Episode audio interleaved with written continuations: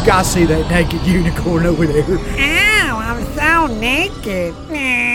Tank fly, boss walk, jam, nitty gritty. You're listening to the boy from the big bad city, and this is Jam Hot. Welcome to the Naked Unicorn Podcast, hosted by Jason Sirotin. All right, welcome to the Naked Unicorn Podcast. I'm Jason Sirotin. I'm here today with Rick Reitz, who is the co-founder. Is that correct? Partner, co-founder of Georgia Entertainment Credits. And I'm here with Scott Patterson from the Patterson Law Firm. And today we're going to be talking about something I get asked about probably 20 times a month. And that's tax credits for film, television, and I guess gaming in the state of Georgia. Interactive gaming, even music videos. No kidding. I didn't know about music videos. Yeah, so there are four legs to this table. That's amazing. So I think the very first thing is that, you know, a lot of people don't know, but you've been in at the heart of it's HB 1100, correct? The tax law? That was the latest one. That was from 2008. There was one previous. They end up getting, every year that you put legislation in, it's assigned a different number. These bills happen to come out of the House. And so the HB, House Bill 1100, would be appropriate for 2008. But I actually began in the process in 2003 and 4. Very few people realize that we first attempted to get tax credits in the state in 2004 and lost. We lost at the legislative level. And then we came back in 2005, got a modified package in, and then reorganized, and in 2008 went with the version that is currently on the table, and that would be HB 1100. And now tell me about, so if I'm going to make a film or a TV show or a video game or a music video in Georgia, and I want to be eligible for these tax credits, what do I need to do? Where do I start? First thing you have to do is, as you position your projects, you need to come up with a minimum threshold of $500,000 per annum or fiscal year, depending on what your structure is, for your company. And that can be in single or aggregate productions.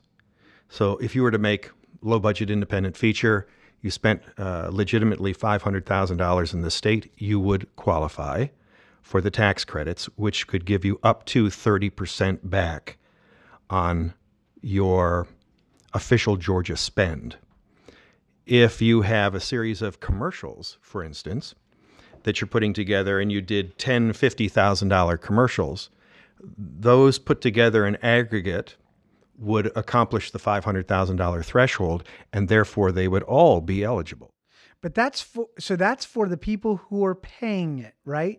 Only the people who put the cash up are eligible for those credits, correct? Yes. Originally, the statute was for production companies or producers. And that became a little convoluted because who, in fact, is the producer? In a commercial sense, if I'm Procter & Gamble, I end up hiring an ad agency that hires a production company to do my product. Who gets the credit out of that line of three? If you interpret the statute to the letter, the original statute, it would have gone to the production company because the production company would have ended up getting the workman's comp, putting together the insurance packages, taking the highest risk, even though they may not have cut the original check, but they did the due diligence. That got modified in 2013. Here we are in middle 2014, really third quarter end. And that law was revised to be the executive producer or company which cuts the check. So in this case, Procter & Gamble would have been the company to get the credits, whereas years ago it would have been you. Does that make sense? Yeah, I lost out. Well, you did and you didn't. Here's what I always tell people. If you're a production company, they're coming to Georgia, they're using you for a particular reason is because they must do the production here. You have the local knowledge, you've got the staff, the crew, the expertise, the creative. They need you. You are still responsible for probably paying out payroll for cast and crew, correct? Correct, yeah. All right. Now, this comes to Scott. In a privacy situation, with you collecting that information, which is what the DOR eventually wants, should you be allowed to hand over that information to the executive producer who might be in Cincinnati, Ohio, using the Procter & Gamble example, And you go, wait a second, I got social security numbers and personal information of all these people. Privacy says I can't give this to you. And yet for you to collect it, you must have this. So a deal has to be struck. Now you're in a position still, local producer, to go, cards are still on my table, let's make a deal. So I could negotiate a portion of those tax credits. Absolutely so. While they may be aligned to Procter & Gamble in this example, you may say, for commercials, it's 20%, by the way. There's a 20% lower threshold for tax credits for all productions that cannot use or embed a Georgia logo. Obviously, I'm not going to put a Georgia-branded logo in somebody else's branded commercial. Right. Coca-Cola and the Home Depot are not going to like that to get the credit. So they get a base 20% just for breathing and being alive if the production was shot here. You get the extra 10% uplift to 30% if you embed a logo. Right, which won't happen in a commercial. So I could say to Procter & Gamble, I could say, look, you got to get something out of these tax credits. I'd like to get a little something. You'll take 15%, I'll take 5%, and I'll get a waiver that says I can pass along this personal information to you. Would that cover me, Scott?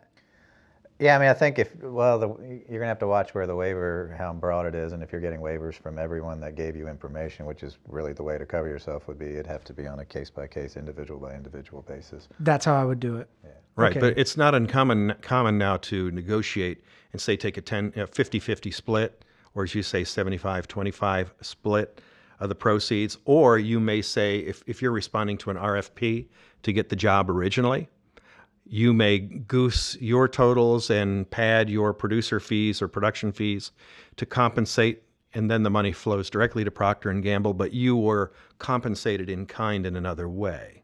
Gotcha. So let's, what I think people forget, it's like, it's so, I don't know if etherical is the word, but the idea of getting these tax credits, it's like people are just like, oh, I'll just get tax credits. What do you have to do to get approved to get them? Do you have to fill out some paperwork? Is there a website you go to? How do you get started to get an approved production? All right. First of all, you've got to do a little bit of homework.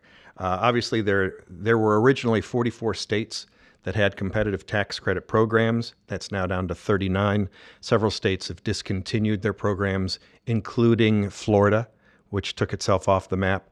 North Carolina has just reconfigured itself. It has only a $10 million annual grant. They're pretty much out of the game. That's nothing. That's nothing. They were giving away. They were subsidizing or participating and incentivizing up to about $140 million a year. They're down to 10. So they're pretty much out of the game. I hate to say that because I have lots of friends in North Carolina, and they've got a lot of thinking to do now about where they need to work. Yeah. And we need crews, and we need talent, and by all means, come to Georgia. Same thing with the people in Florida. We have a shortage now of talent from all perspectives. Come to Georgia. We need you. We can't fulfill the orders. So when I've got a production, let's use, since we've used Procter & Gamble, right? Okay. You know what? Kimberly Clark's one of my biggest clients. Let's use Kimberly Clark. Sure thing. If I'm doing a project with Kimberly Clark and it's going to be over $500,000, or I know this year they're going to spend over $500,000, what is the first thing I need to do? Okay, that'll be for commercials, right? As opposed to corporate. Corporate's not included in commercials. Let's say they're television commercials. All right, commercials. You're going to do these television commercials. Since you're going to be doing numbers of them in aggregate, it gets a little bit more complex. Well, let's just do one. All right. To make it simple. One commercial, $500,000 plus. Correct. Call it $550,000. Gotcha. Just because your budget is $550,000 doesn't mean you would qualify all $550,000 or $500,000, by the way. So I always recommend that people goose it a little bit in a budget. You're doing a low budget indie. I would always say try to target $600,000, between $500,000 and $600,000, because 10% of that budget may or may not come back to you in the form of the tax credit. And you don't want to be slightly below the threshold. But anyway, back to your point. Okay, but I do want to hit on that later. I want to know, like, why wouldn't all the money be... Sure. Oh, okay. That's easy. Okay. That's easy. But anyway, so you want to get started. You know you're going to have a production. Let's just arbitrarily call it $550,000. You know you're going to target it. Plus or minus, we're going to squeal it in. We'll be 500 plus. So now you have to go to the Department of Economic Development Film Office. We just call it the Film Office, but it's part of that division, subdivision of the government. They have a 3-page form that you fill out. You qualify the project, pre-qualify the project by showing them a top sheet budget, which has, of course, been derived from a full budget, but you can show them the top sheet, a script or scripts, the intention of distribution. If it's a commercial, it's going to be nationally broadcast. Is it on cable television? It has to be transmitted outside of the state of Georgia. And the reason they created that scenario is because they didn't want to incentivize work that was already present here, like car commercials, where you make 1,000 car commercials a year standing on your lot, and you're only showing in Atlanta, Georgia. We don't want to incentivize those people. We want to send our message out around the world. So now you know you've got a distribution plan for this commercial that's going to go somewhere outside of the state of Georgia. Right. Okay, so you fill out this 3-page form. It won't take you 30 minutes. It won't. You know, you'll be digging up your information to fill in some slots, but if you have your information, it'll take 5 minutes, okay, literally. Generally, you want to do that for films and other broader projects within 90 days of principal photography. They generally don't like to entertain seeing this paperwork. If you're half a year out, some people will try to pre-certify a project in hopes of getting it funded, for instance. The certification really comes after you've funded. So what if you're in a situation where it's a go, go, go, we've got to hurry up? Is that going to be bad? They can turn the paperwork around in two days tops. Okay. And what they do is they give you a certification number. Doesn't mean your project is fully certified. It is a pre-certification number. They will issue a letter. It gets a stamp. They sign it. You sign it. And now you're given a number for the project. It really becomes a tracking number. Right. It's just like you would do anything in inventory. It's like a social security number. Yeah, I'm going to track it. This is job 66273. Right. And it's assigned to your company. It's ECG. Gotcha. Okay. So you go, there it is, ECG, this is 2014 and blah, blah, blah, and here's the number. Go ye and be great. I hope you do everything you say you're going to do. Right. So now you go and you do that. You end up doing the project. You end up doing your accounting and keeping that independent of the other project so it's easier to follow. Right. At the end of the project, you are going to have it, what's the best phrase for this? Audited? It's audit. There are two choices. There's an audit and a review process. What the government prefers, and to be honest with you, this was derived from buyers. What buyers of tax credits prefer is that an independent set of third-party eyes look at the paperwork because they've heard all the horror stories about entertainment, accounting, all right? And if your imagination is as fabulous as your work, they want to be certain that it's real on the paper. So you have two choices. You go to a third-party CPA that does that work in the state of Georgia. There are any number of them that I could recommend, and you could certainly get from the state. They will do a review, or you have a choice of going to the state and asking for a full audit. Why would you do one versus the other? Great question. Yeah, I'll ask the question myself. There are two things. It depends on what your timestamp is and when you need the money back. An independent CPA will generally turn around the paperwork a lot more quickly than a state auditor. Here's the reason. There's one state auditor. He lives in California, and he has a backlog of projects from small independents to full studio productions that he's trying to cover in a year. He's got a couple of assistants and some staff, but you'll probably be backlogged 6 months or more. So you complete your project, you're hot to get your money. I need the audit. Now, when you say complete the project, done and out for distribution? Done and out the door, or what? At least to the point of your bookkeeping where you are no longer trying to qualify expenses. Gotcha. In other words, you've spent your money. You've spent your money to the extent that you're going to get the tax credit, okay? So at the end of that process is now you want to close your books, you want to have a third-party review. Now let's distinguish between the state audit and an independent CPA. Why would there even be a choice one to the other? One's free and one's not, right? No, they both cost approximately the same. Really? Right. The independent CPA will generally turn your work in 60 to 90 days. The state will take 6 months or longer. Now, for the big boys, Warner Brothers and Sony and Disney, they've got time. Money is not the issue to them. Time is not the issue. They just want it back eventually. An independent doesn't get the opportunity to freewheel without the cash back for investors or the company or what have you. You want your discount now. Okay, you say, well, this is a no-brainer. I want the CPA. If they're going to cost the same and one is faster, why wouldn't I use the CPA? There's one reason. The state still requires in the statute that It has a 3-year look-back provision. Anytime you would file state or federal taxes, personally, forget corporately, personally, the state and the feds always reserve the right to audit your books, either randomly or not, within 3 years. And if they miss the 3-year window, that book is closed. The state wants to hold that 3-year window open. With an audit from the state, the book is closed instantly. You may have waited 3 more months, but it's done. It's a guarantee you don't have to give the money back. And the money will never be given back. Whereas an independent CPA will get you 98, 99% of the way there because their due diligence is fantastic. But they can't guarantee that. It's a safe bet.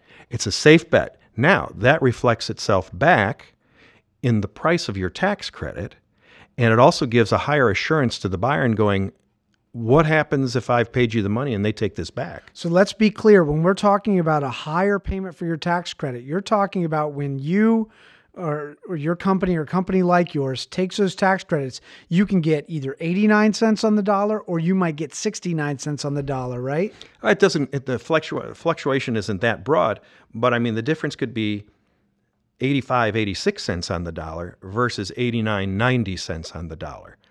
And every dollar counts, particularly for the little guys. The reason that we ask the state to allow, and it's an option always of the producer, to allow the state audit is the little guys were getting punked. Because Warner Brothers would come in and go, I had a CPA audit, and ECG comes in and says, I had a CPA audit. And you go, why won't I buy the ECG credits? It's because the buyer without a state audit needs an indemnification and a guarantee that if anything goes wrong, you're paying. Because they had no resource to the books. They're trusting me, they're trusting you to deliver credits that are free and clear. And if something goes wrong, they didn't do anything. You potentially did something wrong, or it was, you know, people make clerical errors, it happens, and they're rectified. But what happens if the state comes back to reclaim, and I've already paid tax credits or bought them from you, and they reclaim a portion or all of that tax credit, I not only have to pay back what's missing, but penalties and interest. Now you start to see why a buyer gets nervous in the marketplace. I will get a smaller benefit by going to an audit than I will a greater benefit by going to an independent CPA. So to level the field for the little guy, because now you've offered an indemnification and a guarantee, just like Warner Brothers. Now it comes down to credit worthiness. If something goes wrong, who's going to stand behind it?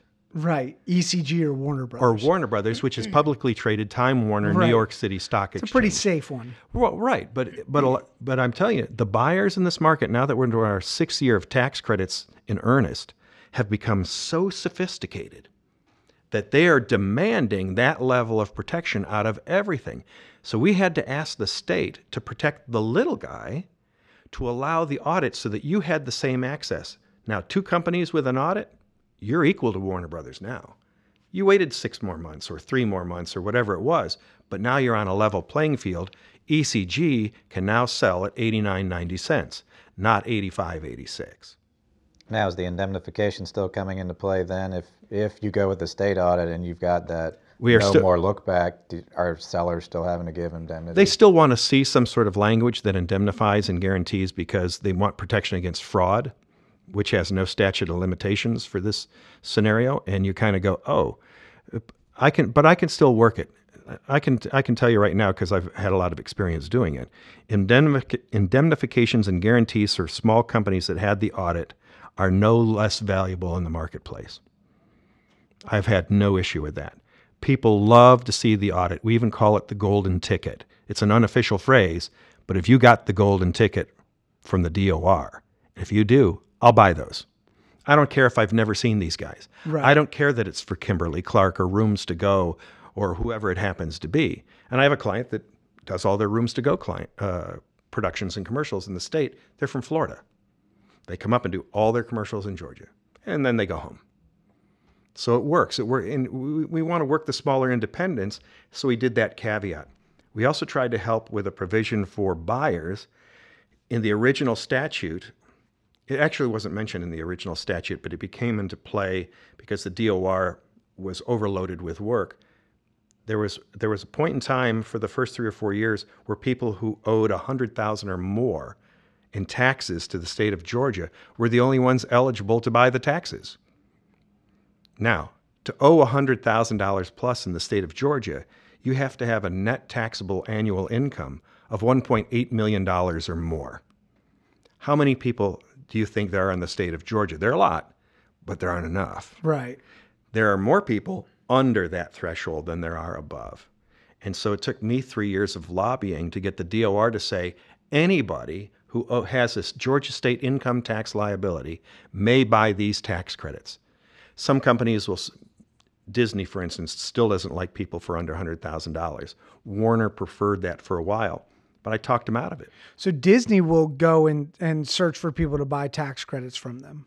They will search. They'll still hire local brokers, but they pay an administrative fee to the broker for every contract. Well, I want fewer contracts. Well, here's the thing, though. Why would ABC need to sell tax credits? Don't they have a big enough tax liability, or is it because it's not... The tax credits are only good in Georgia. They're only good in Georgia. It's a state tax credit liability versus federal. Now, is that why it's working so well here? Because we have so many corporations here that are located here? Well, corporations, it would seem to follow that Fortune 100 and 500s would be the prime targets to buy these tax credits. Historically, they have not. Why? Well, a long story short. Yeah. The big four accounting firms, you get the Arthur Andersons and you get all the big names that you can think of. They have to date not been recommending the tax credits to their largest clients. No matter how many times I've walked through the door or others have walked through the door to encourage them going, you've got stockholders, you've got this and that, for gosh sakes, save $1 million. Right. And they go, well, I don't know, they still feel like it's too risky? They feel like it's too risky to them. But that was their thinking prior to the audit situation. Gotcha. So now it's getting better. Well, it started with Georgia Power, for instance, was the first corporation to buy them. Now Walmart buys them. Apple buys them in Georgia. We're trying to get Rubbermaid and UPS and Home Depot and Coca-Cola. None of whom currently buy credits. So that's crazy to me. So let's go back to the audit real quick. So what do you submit? What does the producer submit? and let's look at it from, I got paid to do this commercial for Kimberly Clark, and now I am submitting what for the audit? Well, in the smaller sense, not a lot of the small companies tend to engage a third-party firm to put together their bookkeeping, like ADP or Entertainment Partners, Cast and Crew, the traditional people that you might hire to run payroll. But those people will have a complete payroll payout list that is computer generated, and that has to be available to be turned over. It's not turned in unless requested, but it must be made available. And then they'll sign off on it saying this is all legitimate and correct. And how do they check it? Do they check it? Do you have to give them receipts, or are you just giving them? Well, every time somebody does, if they're not on a payroll, for instance, where they're doing time cards and that sort of thing and signing out every week, a vendor will turn in a receipt. Right. The receipts had better be real, and they'll be double checking and back checking. So you would come to the audit with your receipts, drawers full, if that's what it takes, petty cash, whatever else that you've done and recorded. Gotcha. You've got to have that available. It's about meticulous bookkeeping. It really is. It really is. Other states will try to do a bookkeeping review while the production is just wrapping up because everybody's there. If you're visiting from out of state, you've got your team on location. Why not do the review here and now? So now I'm approved. Mm-hmm. I did my bookkeeping right. The DOR or the third party or whatever has said, all right, we're going. I call Georgia Entertainment Credits and I get on the phone with you, Rick. What happens then? Okay, I'm going to ask for your due diligence. I'm going to ask for the certificate.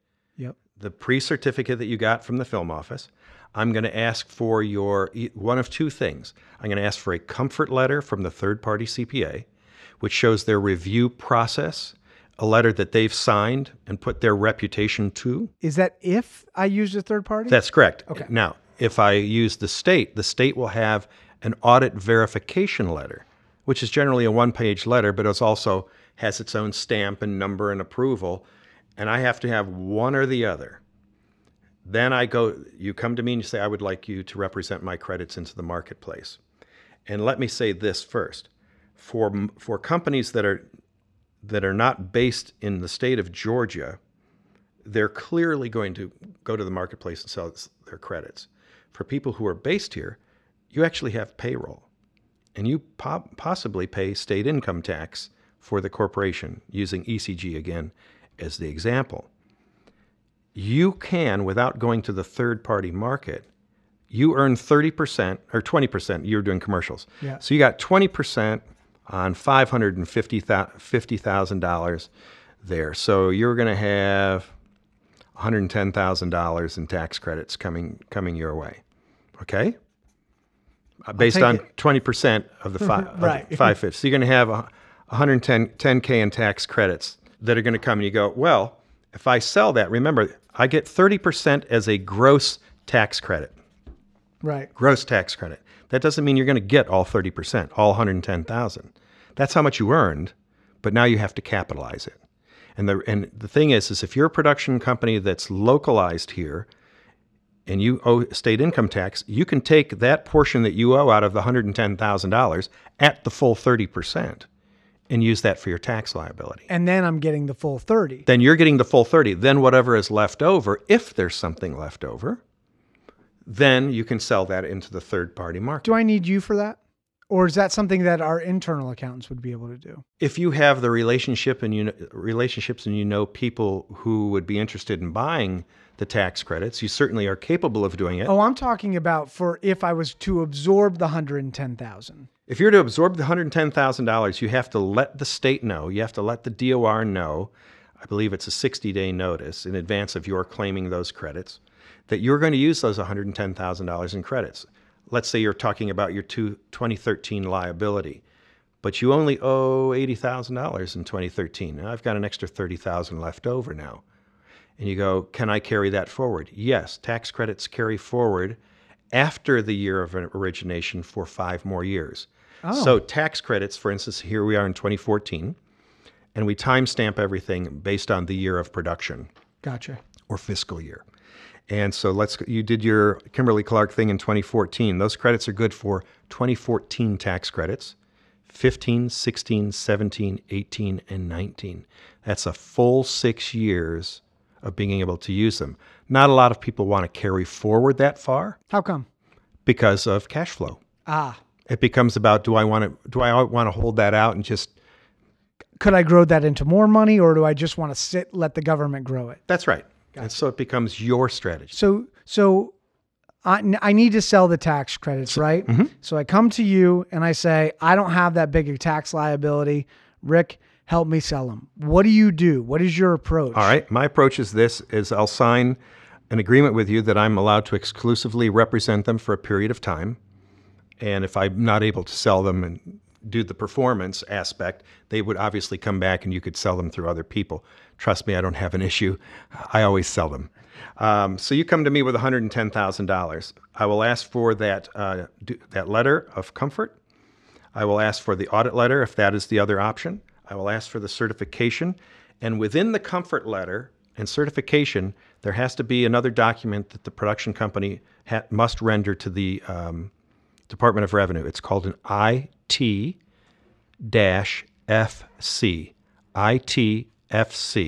That form is a registration of what you are claiming as the tax credits.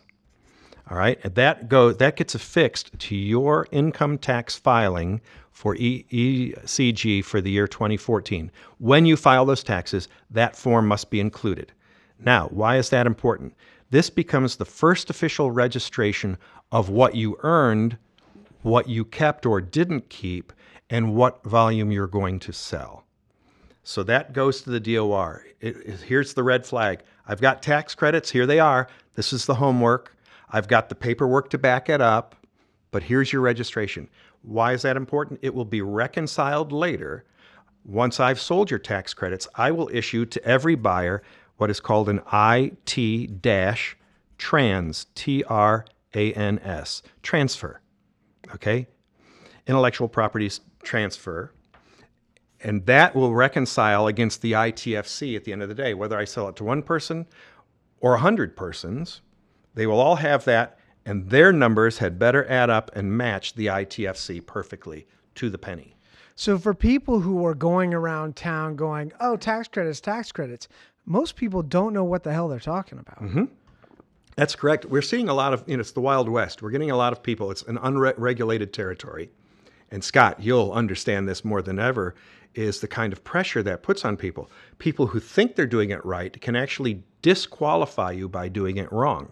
And once disqualified, you're out. There's no getting that back. Right off the top of your head, what are some top 5 disqualifications?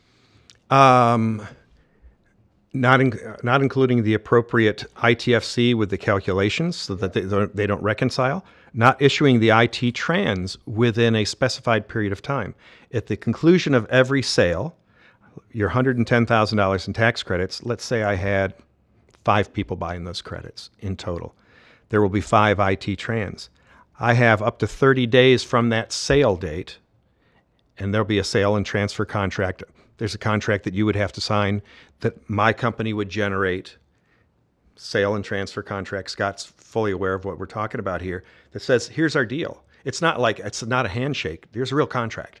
Here's the real due diligence. Here's your IT-trans, because the IT-trans is in fact your voucher for the tax credit. And you buy a tax credit at a discount. If I were to buy $110,000 in tax credits at, I don't have a calculator, let's make it easier. Let's do $100,000, and I bought them at 89 cents. I would pay $89,000 for $100,000 worth of tax credits. So the person's saving $11,000. $11,000. Okay, so now they will pay $89,000, but they will be issued a $100,000 IT trans that is verified through the brokerage. So here it is. Here's the exchange. This is the legal tender now. It's as good as cash. It's as good as cash, and it's recognized by the state because it's on the state form. Now, is this just for state taxes, not federal? Just for Georgia state income tax, right. Not Kentucky, Alabama, nobody who's close. It is just here.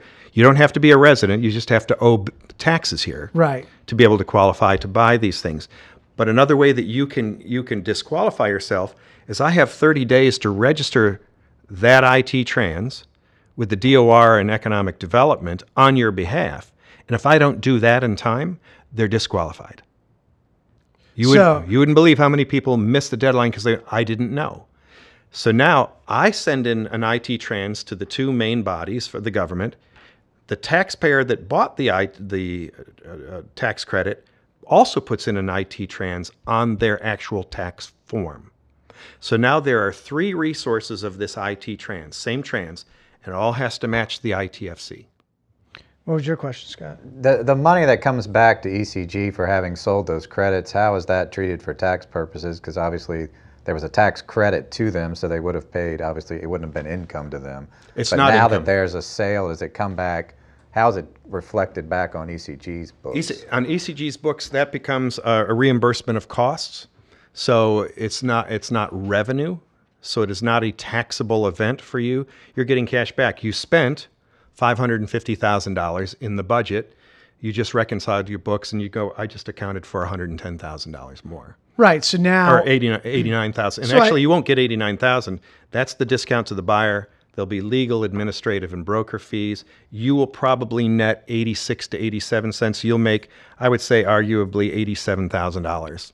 On that, on 100K. Let's talk fees real quick. So you're telling me there's an administrative fee by who? Is that you? By me. Okay. And is that, what is that? 3%? 5%? Oh, no. As a matter of fact, I stay competitive. No more than 3. If you're paying more than 3 in this marketplace, you're paying too much. See, that seems, I mean, just because I'm seeing how complex it is and how bad it can get messed up, that seems so cheap to me. Well, it's an element of scale. Yeah.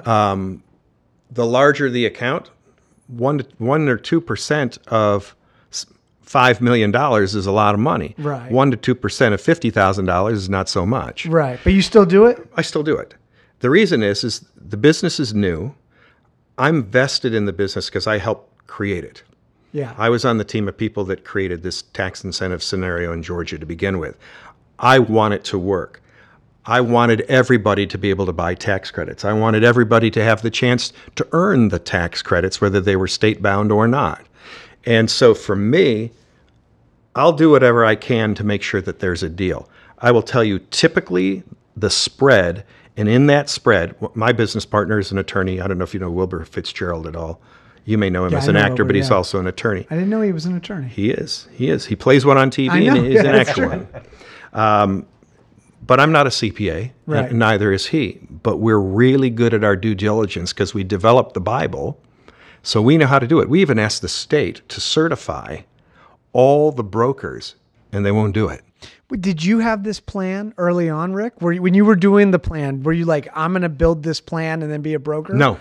Absolutely not. Because if so, you are an evil genius. No. You are a very helpful genius. But you want to know something? People have accused me of that, and even at the highest levels of the state, and it's absolutely incorrect. But who cares? Well, you're doing it right. When I was working for free, nobody cared. Right. As soon as I started making money, everybody cared because they thought that I'd created the whole scenario along with Wilbur so that we could make money. And it was, no, we wanted to work at home because we were working out of state.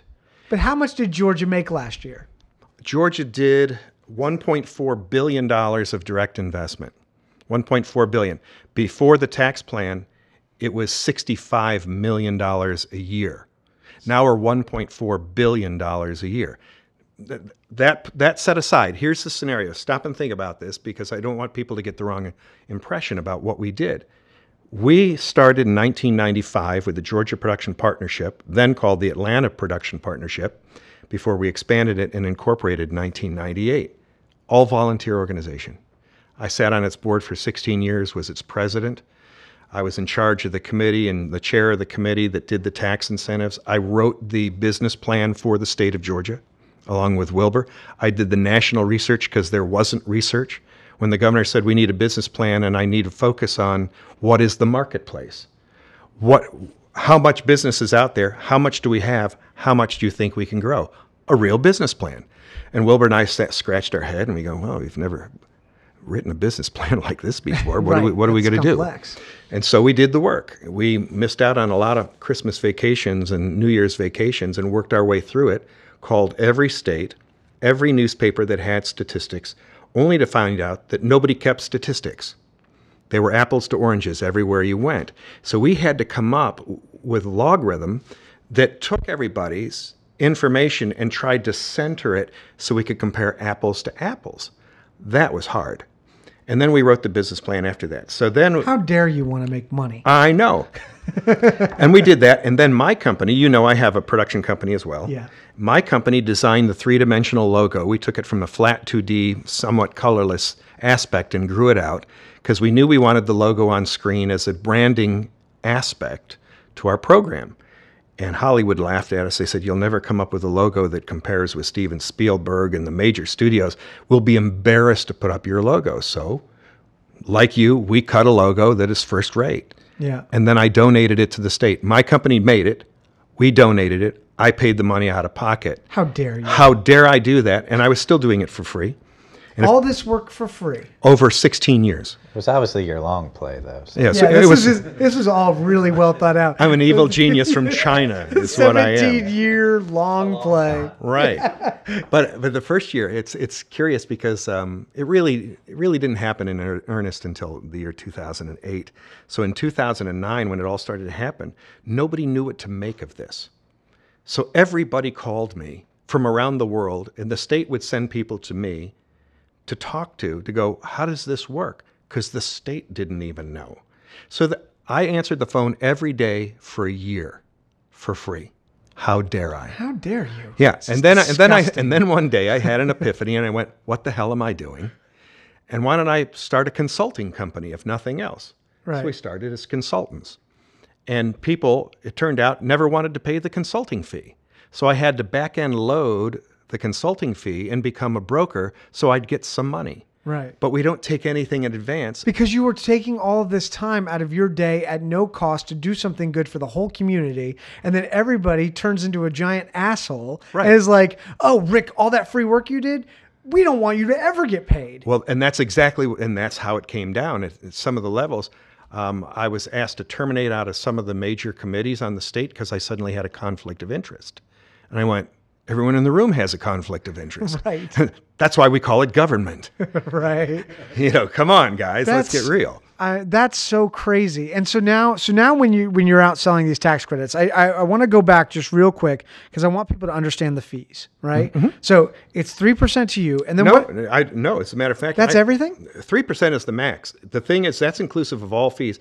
And that's the max. I'm generally taking 2% or less now because the margins are being squeezed. Well, we went from 5 brokers in 1986, 10 brokers, 5 in the state, 5 from out of state. Yeah. There are now nearly 50 brokers represented in the state of Georgia, probably only 10% of which know what they're doing, but there are 50 brokers. How many people have lost money, do you think, going with bad brokerage firms? And how do you pick? How do you know who's legit and who's not? You're going to have to do some background checks. You're going to have to get references. You're going to have to look at the long play on how long have they been in business and this and that. I mean, I've only been in business for 5 years. And so I'm actually a neophyte compared to everybody else. And there are large institutional brokerage firms, not only from the state of Georgia, but internationally, that are now represented in the state that I have to compete against. Studios, for instance, I don't represent Disney because Disney said I don't have enough brick and mortar. I don't have enough overhead and partners and marble floors and furniture to justify to their board of directors that I'm going to have Rick sell their tax credits. What they don't know is Rick continues to sell their tax credits via third party because they can't do it. So they hire somebody that has all that stuff and they're not selling the credits. So we just need to build you a website that makes it look like you have a brick and mortar and a staff, Photoshop you into some things. Virtual. Right, people just want that perception. They want to think that who they're dealing with is so great. And I think that's why so many con artists make it. You've got a real guy, Rick Reitz, doing real things with Georgia Entertainment Credits, and you've got all these other bozos who probably are just like, oh, this is an easy way to make money. I know some rich people. I'll sell some tax credits and then mess it up. They make some quick money, and then they leave the state and move on to something else. Well, everyone's they'll whack you for 3 to 5%. I'm going to frankly tell you right now with the competition in the market, if you're paying more than a 2% spread, it's too much. And that has to be inclusive of all legal, administration, and broker fees. So is a documentary, a feature film, a commercial, a music video, is that all inclusive in the tax credit? Meaning? Like, so if I'm doing a documentary, it's the same as a feature film, right? Yep. Mm-hmm. Okay, as long as you make the minimum threshold, you count. Right. And so I would love to know who's making $500,000 music videos. Well, they're all in California. Right. They really are.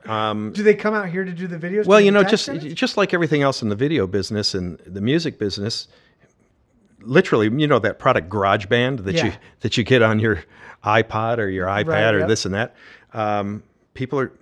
It's true.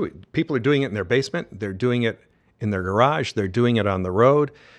All that stuff doesn't exist. The whole paradigm has shifted about what production is and who should be doing it. We all get the toys because the toys got cheap. Right. Remember, when you wanted to get a Panavision camera, it was $250,000. Right. And so you had to rent it because you couldn't own it. Now you can go out and get a high-def camera. I know you're always loading up. Yeah. What was your last high-def camera? We bought the Blackmagic Cinema Production camera. For how much? 4K. $3,000 for the body. There you go. You see what I'm saying? And it's 4K and it's beautiful. And you're cutting on what? Final Cut HD? Premiere. Adobe Premiere. Yeah. Okay, so you're working that zone. Total investment, probably for storage because you've got to do broadband storage and all that sort of thing. But you can still be in this business for $25,000. Yeah, I mean, you look, in some productions, even if you go up to a red, you're still looking at, for a really nice red package, you can get it for under $60,000 and have a really amazing package. And do you want 2K or 4K, even though people are delivering 8K. It? Yeah, and it keeps going up exponentially. Yeah. But the whole thing is, you can't even deliver that to the client. They can't play it. Right. And so when does it become overkill? And... yeah, they're doing Star Wars. They're doing Star Wars, and they're shooting it on 4K or 8K. Do you know? They're shooting it on film. And you want to know why? Because last time George Lucas went out and did one, they could see the Velcro and the zippers and the makeup on all the creatures because it's so high def. They needed the film to grain it and dumb it down. Right. Yeah. So they're shooting film. Walking Dead shoots film. because there's something different. It doesn't look like a soap opera. It looks gritty. Right. And so there's still room for some 35 millimeter. You know, people are going to blow it up at 70 millimeter and do the big screen, but that's few and far between. But the rest of the market is, quite frankly, for $25,000, you can go out and produce a broadcast-worthy production. Yeah. How long does it take you to sell a tax credit typically? Depends on the time of year. This is what people don't understand. They go, oh, I finished my production. When can I get my cash? That's my favorite question back. And you go, when are you shooting your production and when are you getting me the due diligence? And they go, well, what do you mean? I said, are you in the first quarter, second quarter, third quarter, fourth quarter? They said, why should that make a difference? Let's do an illustration. We're in 2014. You're going to sell your 2014 tax credits. When do you think people will want to buy 2014 tax credits? February, March. Of 2015, yeah. When their taxes are due. So it's a real simple... Supply and demand. It is a simple scenario. First quarter of every year, third quarter of every year are the two hot spots. Why? Corporations are due on March 15. Individuals and other things are due on April 15. Extensions go to September 15, October 15. People are hot in the water because I owe the bill now. I want my credits now. I'll probably have 15 messages today going, do you have any credits left? And the answer is no. You're out of credits. I'm out of credits. It's not even October 1. They're gone. So are you active? How do you look for credits? We go to production companies like you. We go to Los Angeles and try to deal with the networks, the studios, the larger independents, distributors, and go, what do you got coming to Georgia? Let me give you my portfolio. Can I represent you? And I'll try to get in early and get them as a consultant agreement where there's no upfront cost. I only get paid if the project happens and you collect the credits. Sounds fair. That's when I get credit. Everyone else wants to play the game a lot differently. But Rick, you're not working for free. So if you could do it for free, you know. I would, and people would love me. Right. The state would love me. Of course they would. I could run for governor. So Scott, do you have any questions? We've learned so much today. I had a question going back to kind of earlier when we were talking about it. The payer receives the credits, and if ECG has a contract with Kimberly Clark, and Kimberly Clark's going to be the payor, but ECG wants to take advantage of the credits. How is that handled contractually between Kimberly Clark and ECG, or is it from, if they go to Kimberly Clark, how does that exchange work back, and what does the state need? That has to be worked out before you get to the broker phase, is you work out the deal. Once again, go back to 50-50, 75-25, or you bump your, knowing that you're doing all the work and handing them the work, that you're going to be, you have to advise all the employees and people that are turning over personal information that you will be giving this information to this third party. That is a way to CYA, cover your ass. I'm serious. No, because I mean the transferal of private information is a hot button. Yeah. In the world. I mean, take a look at Home Depot and getting ripped off in credit cards and having been pilfered. So yeah, create an internal agreement. I would recommend a lawyer, whoever's doing your legal work, just strike up a several-page agreement going, I'm going to do the due diligence. You're going to collect the credit because you're in line to do it. We will do this as a split once proceeds are generated. And so would Kimberly Clark pay us? Yes. Okay. They would get the tax credits and then pay us now because it's coming from Kimberly Clark. Does that count as capital coming in? That would count as income unless you had losses to offset. Right. Okay. As a result of the production. Now, is there a private agreement that can occur between Kimberly Clark and ECG so that ECG can apply to the state for the credits? Is there something the state will allow? No, the state won't allow that because they changed the statute in 2012, effective 2013, January 1, 2013. So one of the things that I hear a lot, and they're kind of rumors, is that there are certain things that are not allowed to be a tax credit. Right. So I hear that your legal fees cannot be a tax credit. Is that correct? Correct. Legal fees associated with the sale of the tax credit. Gotcha. For instance, my broker fee wouldn't count. But what about your legal on your film? Legal, there is production legal. Yeah. And then there's legal for the acquisition of rights and licenses. Yep. Rights and licenses, no. Production legal, yes. You know, which is structuring agreements between staff and individual vendors or stars, whatever it happens. There was an issue a couple of films ago where they told us that we had to make the person a producer if they were our legal counsel in order for it to count for those forms. So that's misinformation. That came from the film office? That came from another attorney who we were working with on the client side. Well, see, I know several entertainment attorneys who do production legal for the big boys here. Yeah.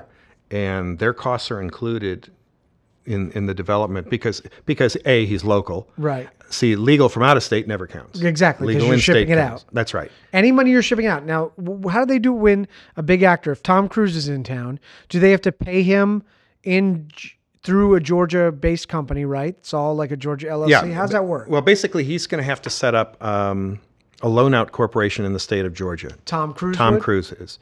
Anybody who is above the line or below the line that would have a that is not salary-based but becomes loan-out. What does loan-out mean? Loan-out corporation means you can pay the corporation direct for the services of the person who owns the loan-out. So it's not a salary, it's a fee. Gotcha. Okay, and that's critical because the state statute says the maximum salary you can pay an individual is $500,000 per project. But Tom Cruise is 10 million bucks. Right. Used to be 20 million, but he's 10 million now, whatever. Right. It happens to be. And he comes in and he files his little, his LLC or his little incorporation thing here, sole proprietorship for all I care. That becomes his loan out. He has to register it. He has to pay taxes in the state of Georgia. In that loan out situation, anybody, goods and services or actor, anyone that uses a loan out has 6% immediately deducted from that figure. So if it's 10 million, he's losing 60,000. Right? Correct. He loses that money. Actually, yeah, there you go. So he loses that money to the state. But when he files his taxes, because he doesn't live here, he will probably get most of that back, unless he's incurred any other kind of revenue. But the production company wins out because their $10 million actually only cost them $7 million. There you go. That's right. So you get Tom. He does that. It's a slight inconvenience to the star to do that. And so it's put onto the star to do that. Right. Well, it's put on anyone who has a manager and a financial partner, and they end up, his team does it. The smaller people don't. A lot of the local vendors got up in a ballyhoo about, hey, wait, you took 6% out of this. We took it out as withholding because we're required to. If you think you're going to get the tax credit, that is a requirement. I have to withhold this 6% from you. Now, you use that on your taxes at the end of the year. I'll send you a form that said, 6% of what's due has been paid. Are tax credits going to continue in Georgia? Yes. For how long, you think? There is no sunset on them. We are a state without sunset. And so for as long as the legislature and the administration and the government and everybody else feels that it has a positive effect, I think it'll continue. Now this election for the governor's office could tell the day a little bit. We know the current governor is 100% behind the tax credit system, and he said as long as he's in office, nobody touches it. So if he wins, we're good through 2020. Now, we've talked with Jason Sirotin and his team, to be honestly fair, and he is also in support of it. Oddly enough, his grandfather, Jimmy Carter, former governor-president, started the first film office in Georgia in the early 70s. And Georgia was the first state outside of New York and California to have a film office. So we are now 40 years in since 1974 in that first inauguration. Rick, how do people get a hold of you? They can reach out to me online, Georgia Entertainment Credits, and we've abbreviated it for the online signature as GAENT Credits with an S at the end, GAENTcredits.com. There's a hot link to me. Otherwise, you can write me direct at Rick, R-I-C, at GAENTcredits.com. Rick, thank you so much. Scott with the Patterson firm, thank you for joining us today. How can people get a hold of you if they need entertainment law? We're at the pattersonfirm.com. You can reach me direct at scott@thepattersonfirm.com is my direct email. Thank you all for joining us on the Naked Unicorn Podcast. I'm Jason Sirotin with ECG Productions. Make sure you check out our blog at ecgprod.com. We'll see you next time. Thanks. I'm so naked.